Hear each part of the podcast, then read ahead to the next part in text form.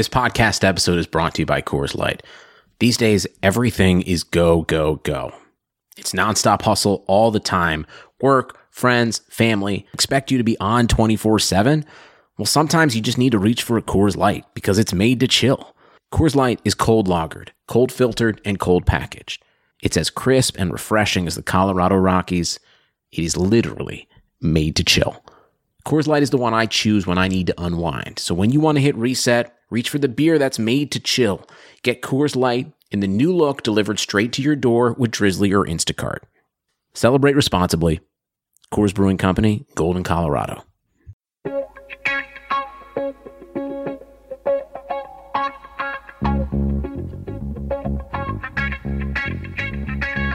Karlsson, Karlsson, världens bästa Karlsson. Karlsson, Karlsson, hoj här kommer Karlsson. Karlsson, Karlsson, ingen faktiskt ingen annan Karlsson spelar jag så bra som mig. Karlsson! Karlsson! Karlsson scores! Karlsson. Yes! Karlsson, världens Welcome everybody to the final Karlsson. preseason episode of the Keeping Karlsson Fantasy Hockey Podcast, the best fantasy hockey podcast in the world, hosted by two guys who own Erik Karlsson in their keeper pools and in the cupful. I'm your host, Elon Dubrovsky, and with me, as always, is Brian Com. Hey Elon, hi everybody. Yes, two proud owners of Erik Karlsson. We each took him with our first round picks in the cupful. And I think Elon for you that was what, like fifth overall? For me it was sixth. Yeah, and for those of you who are tuning in for the first time, we're talking about the Keeping Karlsson Ultimate Patreon Fantasy League. We've drafted six of the seven pools in the league so far. And yeah, Brian and I both did our drafts, and in mine, yeah, I had fifth overall, and you know, I wanted to get Karlsson when I saw that I was going to be fifth. I thought, you know, Crosby, Seguin, Tavares, Ovechkin would be gone, guys like that, and then I would maybe pick Karlsson up next. League counts shots; he's really high there. Defense is hard to replace. I like the guy. Named a podcast after him. Then things got a little bit challenging because Sidney Crosby ended up falling to me. Carey Price got taken in the top four. Crosby was available. I was choosing between Crosby and Karlsson. I had a whole plan, and I was very close to picking Crosby, and maybe I was dumb, and I hope I don't lose credibility from the people listening right now, but I decided, you know, Crosby may be a bit of an injury risk. He doesn't take as many shots. Well, looking through the other recaps of the cupful drafts, it looks like you and I, Elon, were the earliest birds on Erik Karlsson in our league's drafts. He went 9th, 10th, and 14th in the other snake format drafts, although in the auction drafts, his value was way up there with some of the highest selling players. Yeah, so obviously we'll have to see how that works out. I'll see if I have to eat my words. That'll be something I'll definitely be watching throughout the season if I made a big mistake picking Karlsson over Crosby. But okay, enough cupful talk. We've got a big episode today. It's our final preseason episode, like I said.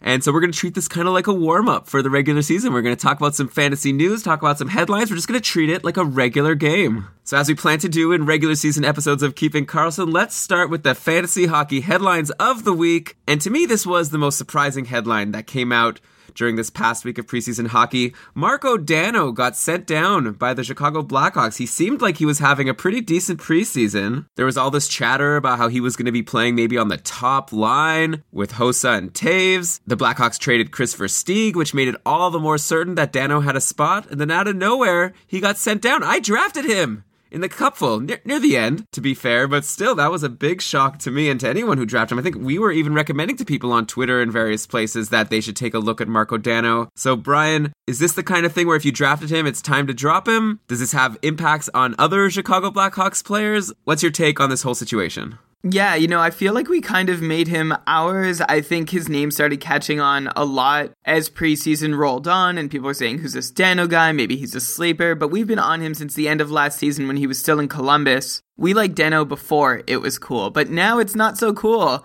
to like Marco Dano because he's playing in the AH.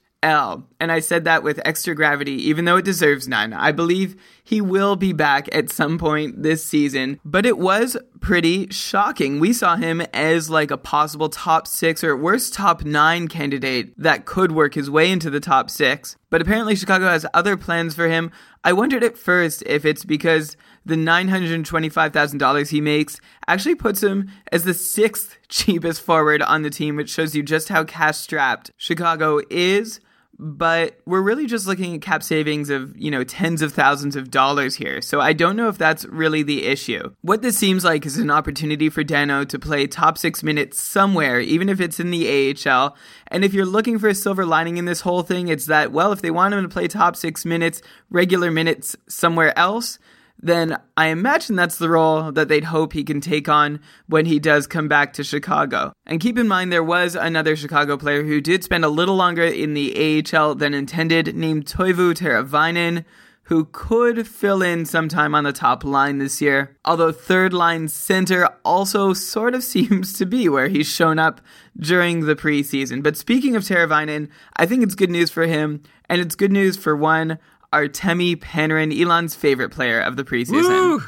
Apparently, we've got a hashtag Team Panarin trending on the Keeping Karlsson Patreon Facebook page. I don't exactly know how a hashtag could trend on a Facebook page, but people have been using it anyways. And hey, Artemi Panarin, I don't want to get too crazy, right? I don't want to make it seem as if I'm like obsessed and think this guy's going to be a 70, 80 point player, but I'll just throw out there that he came back from this like minor injury, played in Chicago's final preseason game yesterday, had two assists, and you go on Twitter, everyone's talking about some beautiful plays he made. I kind of wish I saw the game. I'll definitely be watching the Blackhawks starter. I have him in both of my pools I've drafted so far, both with very late picks. Actually, for the cupful, he wasn't drafted, and then I picked him up as a waiver acquisition when I saw that Dano got sent down. I made a little swap. Yeah, well, I think a lot of people might have been moving to get him once Dano got sent down. I think coming out of the draft, Dano was the person that people were going for, just maybe a little more NHL experience, even though he is younger than Panarin and has less professional hockey experience. But yeah, Panarin is now the guy who seems to have been able to solidify a spot in the top six in Chicago. The other guy who's been working the top six in Chicago, and this is a little bit surprising, is Andrew Shaw. Elon, you remember our conversations about Andrew Shaw? Yeah, Shaw's the kind of guy that we tend to bring up like once every couple of months on Keeping Karlsson, it seems, just because he has some short burst of point production. Then you look at the line combinations at Frozen Pools on Dobber Hockey, who, by the way, we are proudly presented by DobberHockey.com. But yeah, you look at the line combinations, you see, oh, Shaw's playing with the top players on Chicago, playing with Hossa or playing with Patrick Kane or whoever. And every once in a while, you also see him playing on the top power play. Like, Andrew Shaw's never been a big fantasy contributor in terms of a long term guy on your roster, like aside from having him for a week or for a game. And whenever I have picked him up to stream him for a game, he always lets me down. So maybe I'm a bit biased against him. But now, once again, we're seeing Andrew Shaw in potentially a nice, cushy roster situation in Chicago. Brian, do you think this is the time that people should be looking to draft Andrew Shaw finally? You know, I've always been the one to say, like, forget about Andrew Shaw. I think, like, we gave him a look a couple years back but he never was able to consistently produce and make it worthwhile. He didn't take a ton of shots. There's no one category that he really consistently contributes in. The only thing that Shaw might have going for him is that, like, I sort of saw him on the same career trajectory as Brandon Saad at one point, and that was like a couple years ago already. And he's never put up the points that Brandon Saad has. His career high is 39 points compared to Brandon Saad's, well, before last year, it was 47 points. But they both seemed like guys who went on short runs with Chicago based on where they fit into the lineup. And then Saad was able to settle in on the top line last year and consistently produce. So I wonder if Shaw, given the same opportunity, can do the same thing. But I'm also not banking on it. I think we're going to get to this a little bit later in the show. But chasing line combinations is not something I'm terribly fond of. And I don't think Shaw does a whole lot if he's not on that first line. And it I think that it makes more sense for Chicago to put Teravainen up there and have Shaw center that third line with what his sort of profile is. But I suppose it's something to keep an eye on in the first couple weeks of the season, see how the Blackhawks deploy their entire lineup. Yeah, and I guess if you're at your last pick of a deep fantasy draft, there's no harm in throwing your pick at Andrew Shaw. Like if you're choosing between him and some of the other guys, we're not sure if they'll be able to do anything this season, like Patrick Maroon or Anton Slepyshev, who we'll talk about in a couple of minutes. I guess you never know. This could be the year that Andrew Shaw breaks out. Or it'll be the year that he continues to be a painfully average producer with like a couple shots on goal per game at best. Yeah, I mean, I guess the only thing I could say is when you look at yesterday's preseason game, for whatever that's worth, Chicago played Dallas. They shut them out 4 nothing, by the way. Shared shutout with Crawford and Darling, so good for both of them. But Andrew Shaw, I'm looking at the power play time in that game, and he played four minutes and 19 seconds. He had just the same pretty much as Toews and Duncan Keith. So it's a good position to be in. If he could capitalize, that's a whole other thing. But you could do worse, I guess, than Andrew Shaw. And I know the point you were bringing up, Ryan, was you don't want to take Andrew Shaw, but I'm kind of thinking like, eh, with the last pick, go go take Andrew Shaw. Yeah, at that point, you're just making like your first free agent pickup anyway. So I suppose you could do worse in a very deep draft. If I'm picking between him and Teravainen as my last picks, I will take the flyer on Teravainen first. And Panarin too, for that matter. And just for a second, maybe Elon, we should talk about the guy that conceivably took Dano's spot, and that's Kyle Baun. He's one of those college free agent signings that people tend to get excited about. Like, you know, being in Ottawa, I remember the crazy bidding wars for guys like Colin Greening and Bobby Butler and Jesse Winchester and Tyler Bozak and Andy Miele, Matt Frattin, Matt O'Connor recently, the goalie, and Cam Talbot was also a free agent signed out of college. So I don't know really what it means to come out of that group exactly, considering how most of them have performed over the last five or so years. And Baun was not a consistent scorer at the college level. I think he's probably a bottom six guy. He's a little older. He's got about three years on Dano in terms of age. And yeah, I think he's going to be more in like a workman's role than a top six scoring role. Yeah, well, it takes all kinds to put together an NHL team, and I guess they decided that they had enough Marco Dano types and not enough Kyle Baun types, but you're saying for sure not fantasy relevant Kyle Baun. Very unlikely. All right, let's move on to the next fantasy hockey headline of the week, which is injuries. And what a bummer to have to talk about serious injuries during the preseason. Like, why can't these guys calm down a little bit? Especially Jordan Eberle. Like, you've got a roster spot. You don't need to try so hard.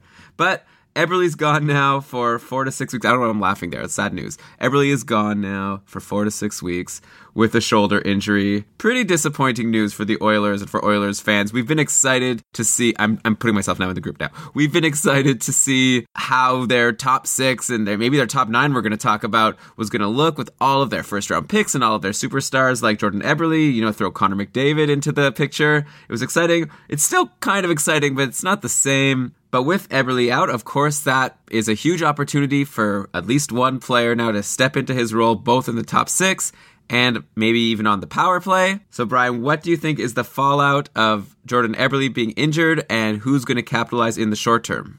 Well, first, I'm going to talk about the fallout for fantasy owners who have not yet drafted. For them, it's actually good news. You can draft Jordan Eberle a lot later than you would have been able to had he been healthy. I think a lot of people are super scared off by him. And remember that, like, if you're in a head to head league, you can probably get away with losing 10 or 15 games of Eberle, Take that hit in like your first, you know, four to six matchups, but then enjoy the advantage that you'll get for the rest of the matchups throughout the year. In a roto league or points league, it's a little bit of a different dynamic, but in a head to head league, if you think you can stem the bleeding long enough to wait for Eberle to return and put up at least like league average numbers. Wait, league average numbers? Yeah, sorry, I mean like your fantasy league average numbers. Like if you can still win enough categories to just keep pace and not fall right to the bottom of the pack without Eberle, then making a play at the draft for him is not a terrible idea, especially considering that you can get value from him probably a couple rounds later,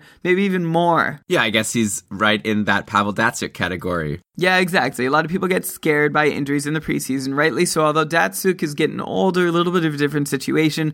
Eberle really doesn't have much of an injury history, so hopefully this is something that just is a one-off, happens once, comes back, gets back to normal, and gets back to doing the things that you would expect of him as, you know, one of the higher end right wings available to you in your fantasy draft. Yeah, maybe I'll just say something about Eberle before we talk about the other players on the Oilers. If you look at his numbers from last season, Overall, you know, pretty pedestrian for a guy of his stature at 63 points in 81 games. A decent year, nothing to write home about. But if you look at the splits, he actually had only 29 points in 46 games before the All Star game, and then 34 points in 35 games after the All Star game. So he really heated up at the end of the year. And Brian, remind me, I want to talk to you quickly about how we make projections and whether we should be looking at the full season or just the second half of the season. But with Eberle, he was a different guy after the All Star break. And if you could get the post All Star break Jordan Eberle to show up to your team once he comes back from injury, you're going to be in amazing shape. Yeah, for sure. And as to whether or not we should look at just a part of a season or the whole season to figure it out, I think the whole season is definitely a better measure, but we can also try and figure out when, you know, any kind of lull in production happened and what surrounding factors there were. And as always, Edmonton had a very difficult start to the season last year. Nothing seemed to be clicking for any of them. That changed a little bit as the season went on. This year, I'd expect a lot better from the team as a whole. Yeah, I guess the reason why I was wondering that, I was just thinking recently how when we're in the middle of the season and we're talking about a player, I feel like we usually talk about, oh, this guy has 16 points in his last 14 games. So that's really impressive. We're always looking, you know, when I'm browsing through my free agents, I'll often sort them by average points over the last 30 days. Like, I feel like we look at recency during the season, but then when we're drafting our teams for next year, we don't look at recency. We look at the whole season and how they did. And I feel like there might be some value. Maybe I'm wrong. I don't know. I feel like there might be some value to seeing how they did more recently, like since the All Star break of last year. Then you could see guys who got into their coach's doghouse near the end and maybe still are there, guys who were able to break out of it. I don't know, just a thought. Maybe I'd have to run some simulation or something and see if there's a difference in how successful the projections are. Okay, so you're kind of saying why do we spend more time thinking about what happened in the last 10 or 15 games once the season gets started versus the entire season before when we're trying to figure out how things are going to play before the season begins? And my answer to you is I think that's probably the difference between you and I, Elon. You are really into what happens the last 10 or 15 games, and I really try and keep in mind the months and even years before those last 15 games. There is something called recency bias. It's a real thing where you're affected disproportionately by things that have happened most recently. And I'm not saying we shouldn't care about a player's last 10 or 15 games, but I think I generally tend to try and keep looking at the bigger picture versus getting too swayed by, you know, a 10 or 15 game run. Right, okay, so just bigger sample size. I gotcha. I just thought it was something interesting. And, anyways, I still think it's relevant that Eberle had such a better second half of the year. And I guess you're explaining that by saying there is a good reason. It's because the Oilers were garbage at the start of the year and they were able to pick things up a bit, at least offensively.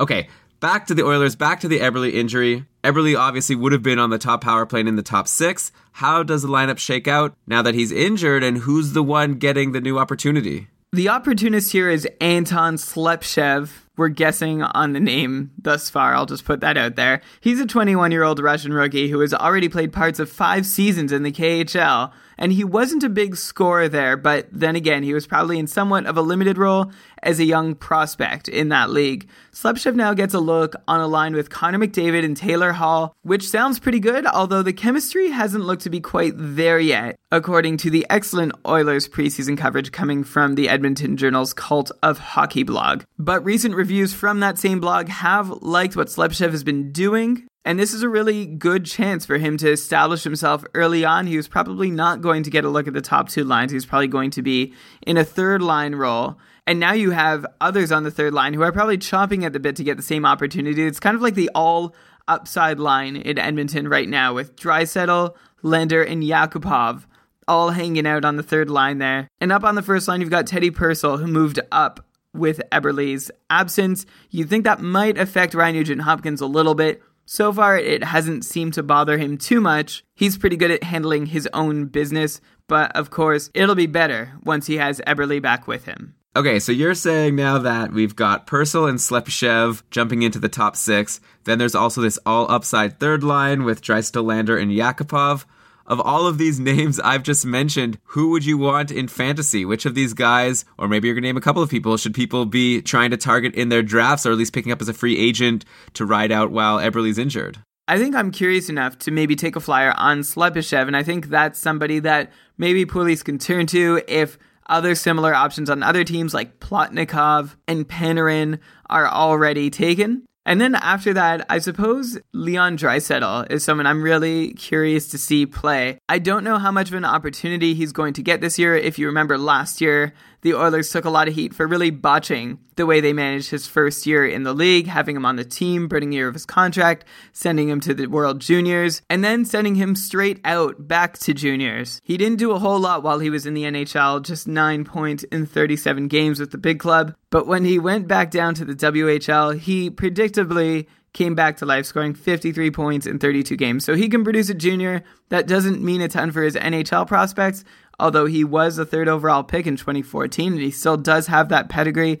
I'm interested to see what he can do. I also wonder if Yakupov can finally take that step forward. I don't think, like, I still am not convinced that this guy is a total bust. I think he's just like adding to his game until it's good enough for him to hang with other NHL players while doing the thing he does best, which is score. And then Lander, I guess, is sort of like the vanilla of the group. He's the one with probably the lowest upside, but maybe the steadiest option of the three. Yeah, and I know that you'll just say this is meaningless, but hey, Anton Lander, five goals in six preseason games.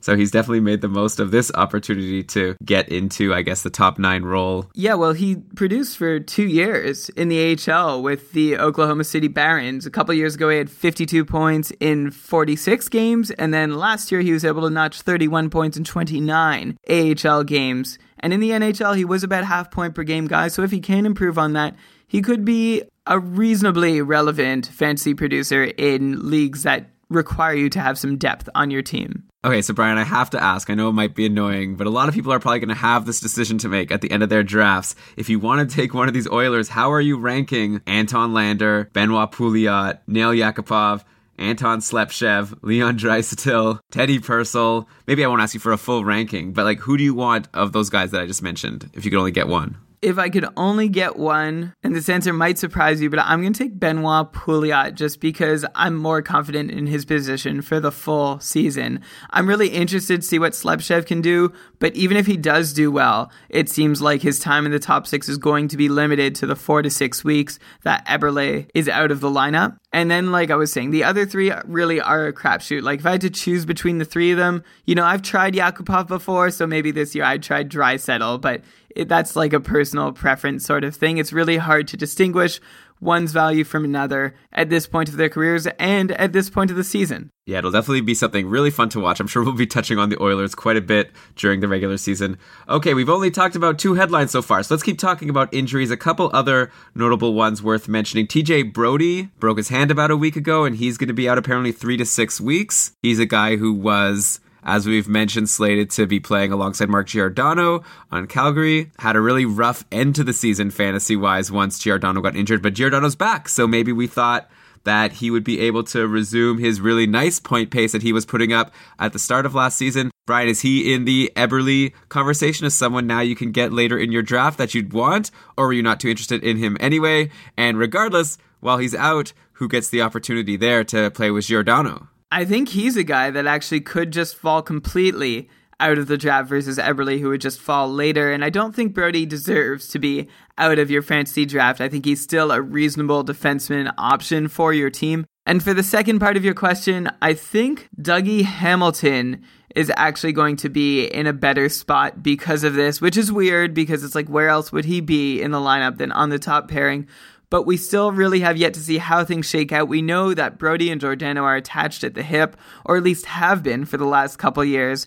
Now that Brodie's out, Hamilton has a wide open spot to walk into to start the season. There's no concern about how he's going to share minutes with the other four defensemen on the Flames roster. He just gets to step right up and play with Giordano likely. And this is also good news for Giordano too, because he still has a very, very competent partner to say the least, while his usual partner is on the shelf. Yes, maybe not good news for Giordano, but at least not horrible news. Yeah, and this also gives Russell and Wideman a longer stay on the second pairing. I would have assumed that when Hamilton stepped in, one of those guys would end up on the third pairing, but they will be allowed to keep getting second pairing minutes and see second pairing opportunities for now.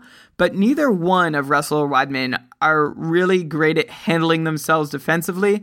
So you can probably expect two things from them for the duration of Brodie's injuries, and those are blocked shots and probably a handful of minuses as well because they both rode pretty high percentages all the way through last year, but neither one has really shown the metal to really control play while they're on the ice. Yeah, I'm just taking a look at Calgary's game yesterday against Winnipeg, and th- they really spread the defense out. It'll be interesting to see what they do when the actual season starts. But when I look at Wideman, Russell, Hamilton, and Giordano, all of them played just around 21 minutes. All of them played between like 45 seconds and a minute and a bit on the power play. And of course, like you said, Kris Russell had three blocks as he always tends to do. So definitely if you need blocks in your league, Russell's a great guy to have, especially if he could stay now in the top four defensemen while Brodie is injured. He might even get you some points in the short term, like you say, maybe some minuses to go along with them. But if you could get blocks and a couple of points from Russell, that makes him really valuable in leagues with blocks as a category. And by the way, Dougie Hamilton's had a pretty quiet preseason. You haven't heard much about him.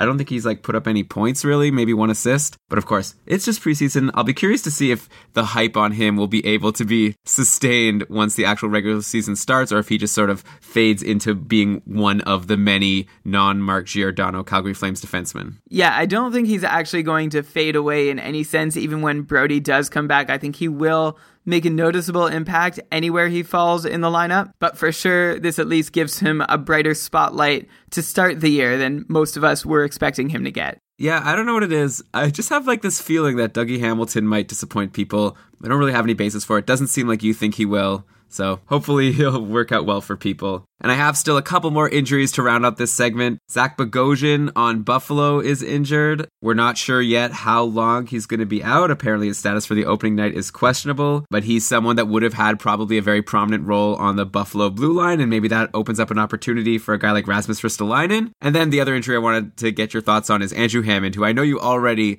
thought wasn't going to challenge Craig Anderson for the number one job in Ottawa, but now, you know, even worse news for Andrew Hammond. He's out for just a couple of weeks, so two to four weeks. Let's start in Buffalo with Bogosian. If we weren't sure of Cody Franson's QB1 status before, we can now be almost certain that he's going to get the call to start the year with Bogosian on the shelf. Not that Bogosian would have been like a huge threat, but he was probably the other D-man on that blue line in Buffalo that has had experience quarterbacking a power play before. But Bogosian is now out. He's no stranger to injury either. It's been five years since he last played more than 70 games in a season. So this isn't terribly unexpected. And yeah, this is going to give Franson a chance to really comfortably establish himself as the go to guy in Buffalo, although it looks like he may still have some inroads to make there. Ristolainen, you mentioned Elon, I feel like he was going to get a pretty good shot either way. And he's not really slated to be a huge scorer in the NHL. He's never really been a productive defenseman. He's more just like a really super steady guy on the back end who can put in a point every now and then, but I don't think that's what his primary purpose is going to be. And I'm just going to throw something out there. I'm looking at the total preseason statistics for Buffalo. And I know, again, I always have to preface it by saying probably not worth anything, but you look at just the whole Buffalo team and their stats. I'm looking at this page on NHL.com, and you see so many minuses in the plus minus column. Like most of the players are minus. I'm seeing minus twos, minus ones, minus threes. Then a shining star standing out completely separate from everyone else. Cody Franson is plus six in the preseason. So you might look and see, oh, he had a couple of assists in five games, nothing too special, but plus six, 12 shots on goal. Seems like it's been a pretty successful preseason for Cody Franson. Why wouldn't he be? He is far and away the most experienced player on that Buffalo blue line, which is still very, very thin which is a concern for anybody whose leagues count minuses. And also a concern for anyone who has Robin Lehner, I'd assume. Yeah, so Lehner or any of the forwards too, like Kane, O'Reilly, Ennis, they are going to see their share of minuses, no doubt, with a blue line that features Mike Weber, Mark Pysyk, Jake McCabe, and Matt Donovan. Mike, Mark, Jake, and Matt holding down the Buffalo blue line. Yeah, Robin Lehner also has had a pretty weak preseason definitely if you have high hopes for Robin Lehner, now is a great time to buy in on him because, you know, there was a lot of excitement maybe going into the year and maybe some of that has feigned during the preseason. I'll be curious to see if he can bounce back. But hey, I'm excited about the offensive upside of some of these Buffalo guys, not too excited about defense. Yeah, and I'll even step in there on Lehner, even though I don't need to stick my neck out with this, and I don't even know if it is considered sticking my neck out, but I'm going to say it.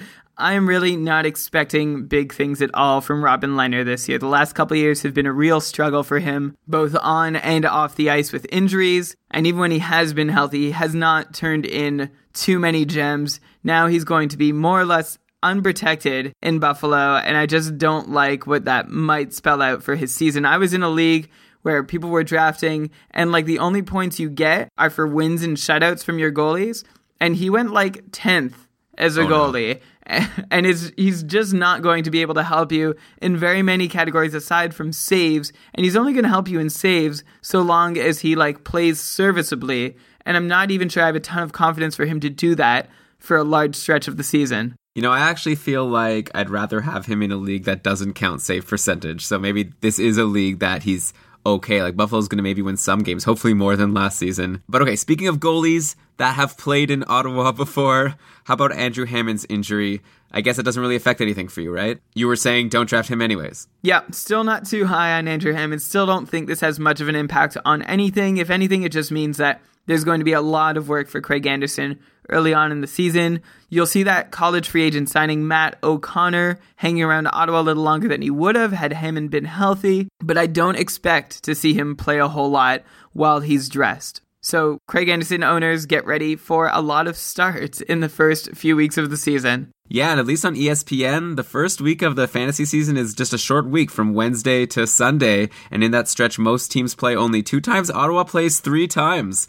So I don't know. Is Craig Anderson going to get three starts? Is he going to play both on Saturday and Sunday? I guess we'll see. Or maybe they'll give Matt O'Connor a chance to play his first ever NHL game. News out of Ottawa suggests that Anderson is ready and willing and will probably be asked to take all three starts. Although I guess we will have to wait and see to see which one of us is right. Although it's usually me. well, I think it'll depend on how he does in his first two starts to see if he could get that start on Sunday. I got my fingers crossed. Go Sens. Okay, enough with these depressing injuries. Let's talk about an outjury. We mentioned a couple episodes ago that Jori Lehtera might not make it to the start of the NHL season, but he will, in fact, play. He even got in one preseason game for the Blues, and he had a really great game. Goal and assist. So with Lehtera back, though, I think this is a good opportunity to take one final look at the St. Louis Blues roster. You know, we were talking about how Paul Stastny might be playing with Tarasenko and Steen, and you mentioned that when Lehtera's back, that might change things. Brian, what happened in that preseason game? I guess preseason is hard because maybe some players were just being scratched because they weren't expected to play anyways, or they weren't being scheduled to play. But what's your final take on the St. Louis Blues roster with Laterra back in? The top two lines seem to be and Tarasenko and Stastny Schwartz Brouwer, and that's what I'm expecting to see over the first couple weeks of the season. Maybe Lehtera sees spot duty there, but I don't think his return to the lineup means a return to the top six for him. And you know, for a guy who picked up 23 points in his first 25 NHL games last year and was a free agent pickup for so many people at the start of the season, his fantasy value is actually fairly underwhelming going into 2015 16, and that's pretty reasonable to have it so underwhelming because he put up just 21 points in his last 50 games last year. And now he's on the outside looking in of St. Louis's top six. So, yeah, just not a ton of fantasy value for the guy right now. If he goes undrafted in most fantasy leagues, I'm not surprised. And what happened with Stastny? I thought that we were talking about him playing with Steen and Tarasenko. Now you say he's on the second line? From the most recent reports coming out of St. Louis, yes, that's the case. Well, it's a bit of a bummer. But hey, it's better than the third line where he was playing for a lot of last season. Though if Lehtera does well, then all of a sudden Stastny could be pushed back. Oh no! And I actually drafted him in one of my leagues, maybe based a bit on your optimism for him. So hopefully things will work out for him and he's not playing on the third line at least. Even though that second line, Jaden Schwartz is good. Troy Brouwer, eh, well, we'll see.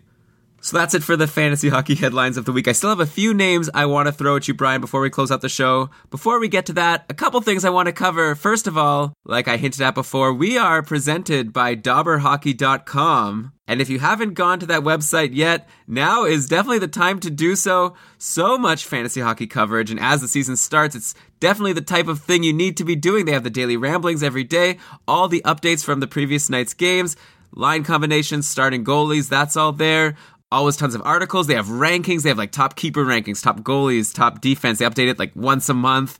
Then there's all these tools. There's the Fantasy Hockey Geek tool, which I've been using for the past couple of drafts. That's where they let you import your own custom projections, or you could use Dobber's projections. You put in your league settings, you know, what different roster spots there are, what the scoring settings are, and then it tells you the value of each player, gives you your own custom ranking for your league. Super valuable. And I saw it in action, actually. I, I generated a ranking for one of my leagues where there was three goalie slots and one bench spot. And then we decided right at the end before the draft that we were going to switch it to be two goalie slots and two bench spots. And all of a sudden, the value of all the goalies plummeted because before it was like, oh, you definitely need to grab goalies because you're going to need three of them for sure. Everyone's going to be taking three. Once it saw that the rosters had been changed, it changed the calculation. It's really interesting to see how they rank things. You'll also tend to find defensemen ranked highly, and you might be like, oh, why is this defenseman ranked so highly? Well, it's because they look at all the other players and they compare them based on on, you know, if you don't take this guy, what's the next best guy you'll be able to take versus a center where maybe you could get a higher guy. Very interesting stuff. They have really good articles on there too explaining how their algorithm works. I love Fantasy Hockey Geek. I love DobberHockey.com. We're very lucky to be presented by such a great website because I could gush over it and not sound like a phony because it's a site I use all the time. Yeah, so happy to be part of the Dobber hockey team once again. And also thank you to our patrons for making this episode possible. Your support means so much to us. If you listen to the show on a regular basis and you are not yet a patron, We'd really appreciate it if you consider doing so. Head on over to keepingkarlsson.com slash patron, See all the perks you get. If you flip us just like a quarter or a buck for each episode you listen, that really means a lot to us. And we will give you some stuff in return if you will give us about a buck and a quarter per episode. You can see all the details again over at keepingkarlsson.com slash patron. Thank you to those who have already signed up and are on board for the cupful and in the Facebook group, which is just crazy. I'm spending so much time on there every day. Stuff is constantly coming up, questions being asked, stuff we don't even get to on the show for time constraints. And Elon, you and I are always around there frequently answering questions and having conversations. It's a good place to be. Yeah, and even when I go out for the night and I come back, there's already a converse. Someone asked a question, and there's already like ten answers before I could even step in, you or I. So there's a lot of smart people in the patron group. It's definitely the place to be. I actually had to make a life change yesterday because of the Facebook group that we have, and that is that I turned off push notifications on my phone for Facebook because it was too much. There's all these posts and messages all the time, which is great. And don't worry, I'm still gonna check it like all the time, but I had to turn off these push notifications. It was driving me crazy. I had to download the Facebook groups app so that I could keep up with it too. So we're both changing our lifestyles. around this crazy Facebook group, which is so fun. But okay, yeah, go to keepingkarlsson.com slash patron. Also, Brian, we have to schedule a patron cast for October. That'll be a lot of fun. And very quickly, let me thank some new patrons who have signed up Dan, Paul, Matt. Thank you. We really appreciate it. But again, we appreciate all of our listeners. Thank you so much for tuning in. I know there's many podcasts out there and you chose us. And we're flattered. We are flattered. But okay, let's give you a few more names before we close out the show. Here's a couple of people that I definitely did not expect to be discussing in a preseason episode of Keeping Karlsson, but they're having such great preseasons that I just need to get your thoughts, Brian. Let's start with Bo Horvat on the Vancouver Canucks. I've been seeing some questions on the Facebook group, people saying, oh, should I take this guy or Bo Horvat? And at first I was like, wait, what? Why are we talking about Bo Horvat? But the reason why is that this center on the Vancouver Canucks has five points in five preseason games. He's had a fantastic preseason. That sounded like a Jeopardy question for a second. yeah, and considering he's playing on the Canucks, who haven't exactly been impressing with their scoring abilities during the preseason, at least at the start, it's good for Bo Horvat. Also, 14 shots. He's been, I guess, the best player on the team in the preseason, or at least it looks like it from the stats. Obviously, if you look on Twitter, maybe you'd see the underlying grit that different players are showing. But I'm seeing good things from Bo Horvat's stats. Brian, is he a guy that you should start considering in fantasy? Can grit ever be underlying? Like, I feel like that's one of those things that just on the surface all the time. Uh, but anyway, Bo Horvat's value to fantasy, I understand why people are giving him a look. He had a pretty decent rookie season, breaking into the league by scoring 25 points in 68 games last year, which is not fantastic. But again, just starting out, not getting a ton of minutes all the time are the best opportunities.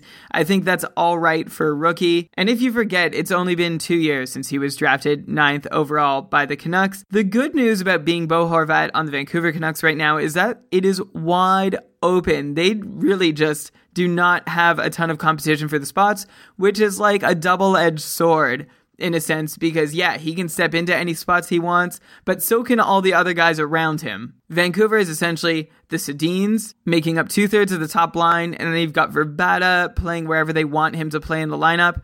And then you've got on the second line right now, it's Horvat playing with Vrbata and Baertschi. So Vrbata would be a fantastic line mate for Horvat. That's better news for Horvat than I think it is for Vrbata.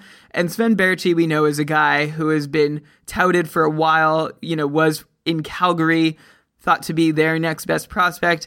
I don't know if they cut ties with him too soon or if they are just so sure he's not going to make it in the NHL, but I think he at least projects to be a serviceable NHLer and he's going to get a bit of that chance in Vancouver. Of course, if I'm choosing one prospect on the Canucks, though, it is Bo Horvat, and I wouldn't expect a ton of points from him, but I would expect more opportunities for him this year to continue to grow and develop. And I would say like a 45, 50 point season from him would be considered a pretty good success. Yeah, that would put him right at the fringe of fantasy relevance. So I guess everyone go and add him to your watch list and see how he does. Though I am very concerned about the Canucks this season and their ability to score. Well, wait, me too. And let me be clear, I'm not projecting him for 45, 50 points. I'm just saying that would be a very successful year for Bo Horvat. Okay, so that's why I'm not saying to pick him up. I'm saying put him on your watch list. Well, I'm glad we agree then.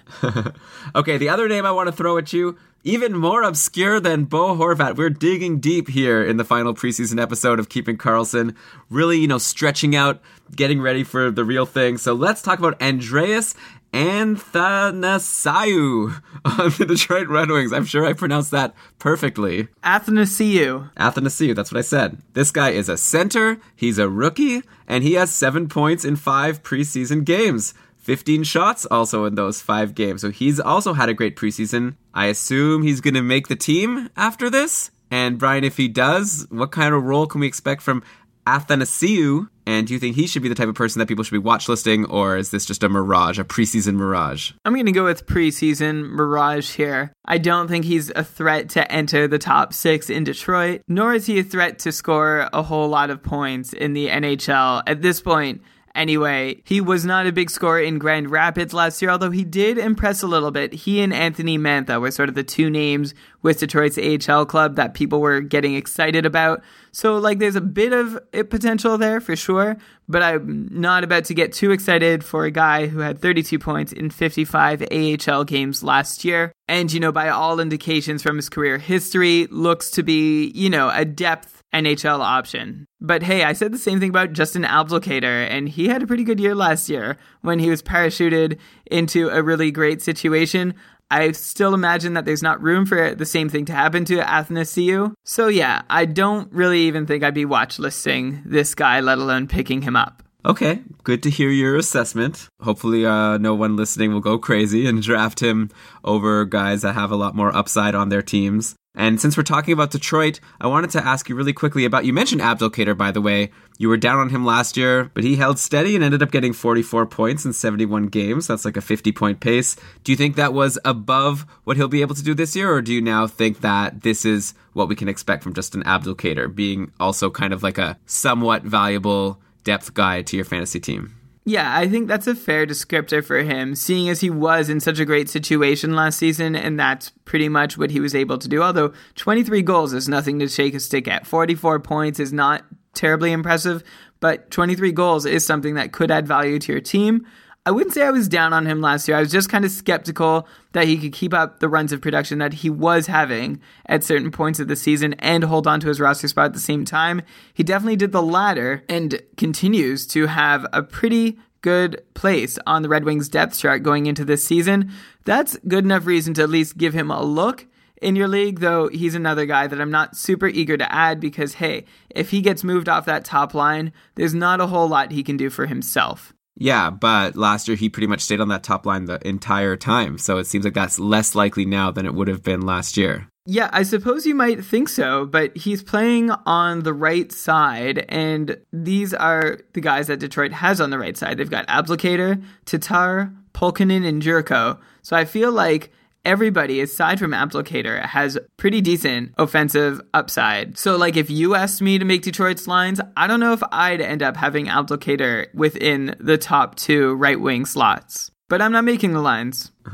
Yeah. So it's the kind of thing where definitely while he's playing with Zetterberg and Nyquist, that's a good position for him to be in. Speaking of the Red Wings lines, though, we should also mention Brad Richards, off-season signing. He's slated right now to be centering the second line with Franzen and Tatar. Definitely not a bad position. And this is a guy who's not getting drafted in most leagues. He only had 37 points in 76 games last year for the Blackhawks and sometimes even in a pretty decent role. So that was a very disappointing year for him. I guess that's why he was not re signed by the Blackhawks. But hey, maybe their loss is Detroit's gain and, you know, a decent preseason for Brad Richards. Four points in three games. And if he's going to be playing with Thomas Tatar, who's definitely proven himself to be, I guess stud is a strong word, but a very good guy to have on your fantasy team. And Johan Franzen, while he's healthy, is always productive. So good position for Brad Richards. And that's another guy you might want to look at at the end of your draft. If you want to go the other way, you know, if you don't want to go with the Anton Landers and the Draisaitl's and the Anthony Athanasious And these guys who are young and we don't know much about them, you could go the other way, take a veteran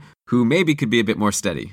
Really admirable effort, Elon, on those pronunciations. Yeah, well, hey, at least I said Jori Lehtera correctly in that last segment, so I'm happy about that. Yeah, that's right. A definite feather in your cap. And just going back to Brad Richards, I remember around this time last year, he was sort of like an under the radar favorite for a lot of people. There was some hype. Oh, he's going to play on Chicago's second line, have some really good line mates.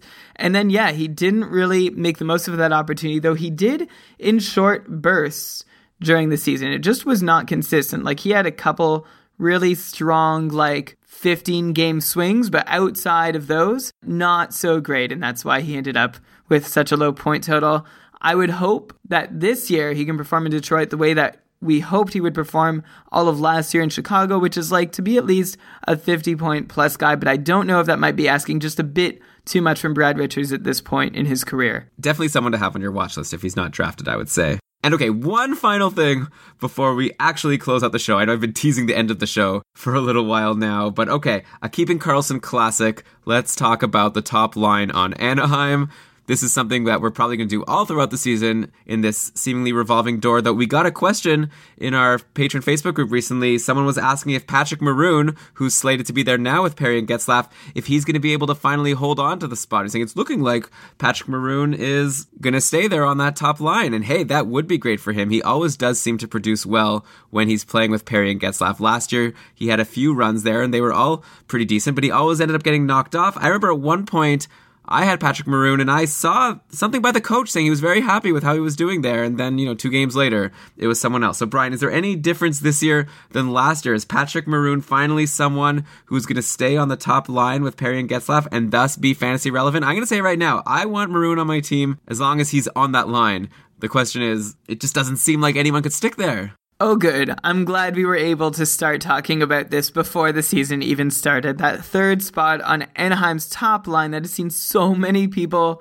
go through it, including Dany Heatley and Rene Bourque in recent years. So, okay, you want to know about Patrick Maroon? I think you already know my answer. I almost feel like you're just egging me on, and you know that my answer is Patrick Maroon's value is good for as long as he's on that top line, which is pretty hard to know because neither of us are Bruce Boudreau. And this ties back to what I said earlier in the show, which is that, you know, if you are going for a guy because of their spot on a line, I feel like this is like what you want to do very much towards the end of your draft or even with your like streaming spot on your roster because you don't want to ever be saddled with a guy that has zero value if he's not playing with the right players, especially in as transient a spot as there is on that top line with the Ducks. Yeah, so definitely don't draft him early, but if you want someone to help you for the first couple of weeks of the season, maybe, that's the guy slated to be there now. And I'm also seeing he's been playing on the top power play. So Patrick Maroon, not going to give you many shots on goal, but should be good for a handful of assists as long as he's playing with those two superstars. Yeah, for as long as he's playing with those two superstars. You know, at this point, I don't know what would be a more delicious turn of events in terms of Brian being wrong. If Patrick Maroon ends up staying on the top line all season and gets like 60 points, or if Andrew Hammond ends up taking over as the number one goalie in Ottawa.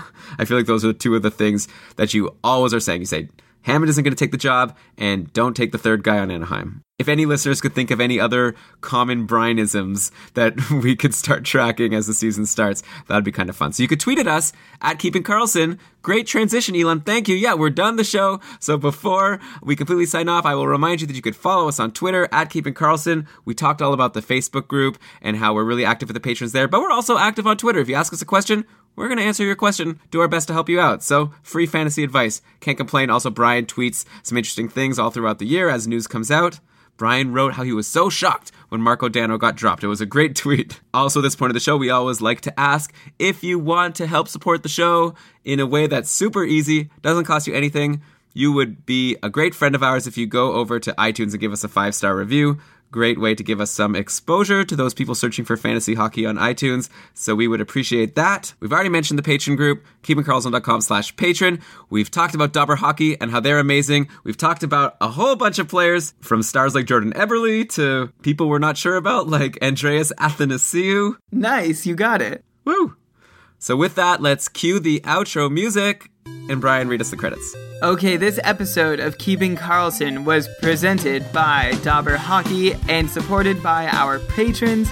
It was researched with help from War on Ice, Hockey Analysis, Canucks Army, Flames Nation, Dobber Hockey, Yahoo Sports, and ESPN Fantasy Hockey. Great job, Brian. I'm so excited to talk about actual regular season NHL action when we're back with another episode next week. Oh man, me too. Actual box scores to follow and talk about.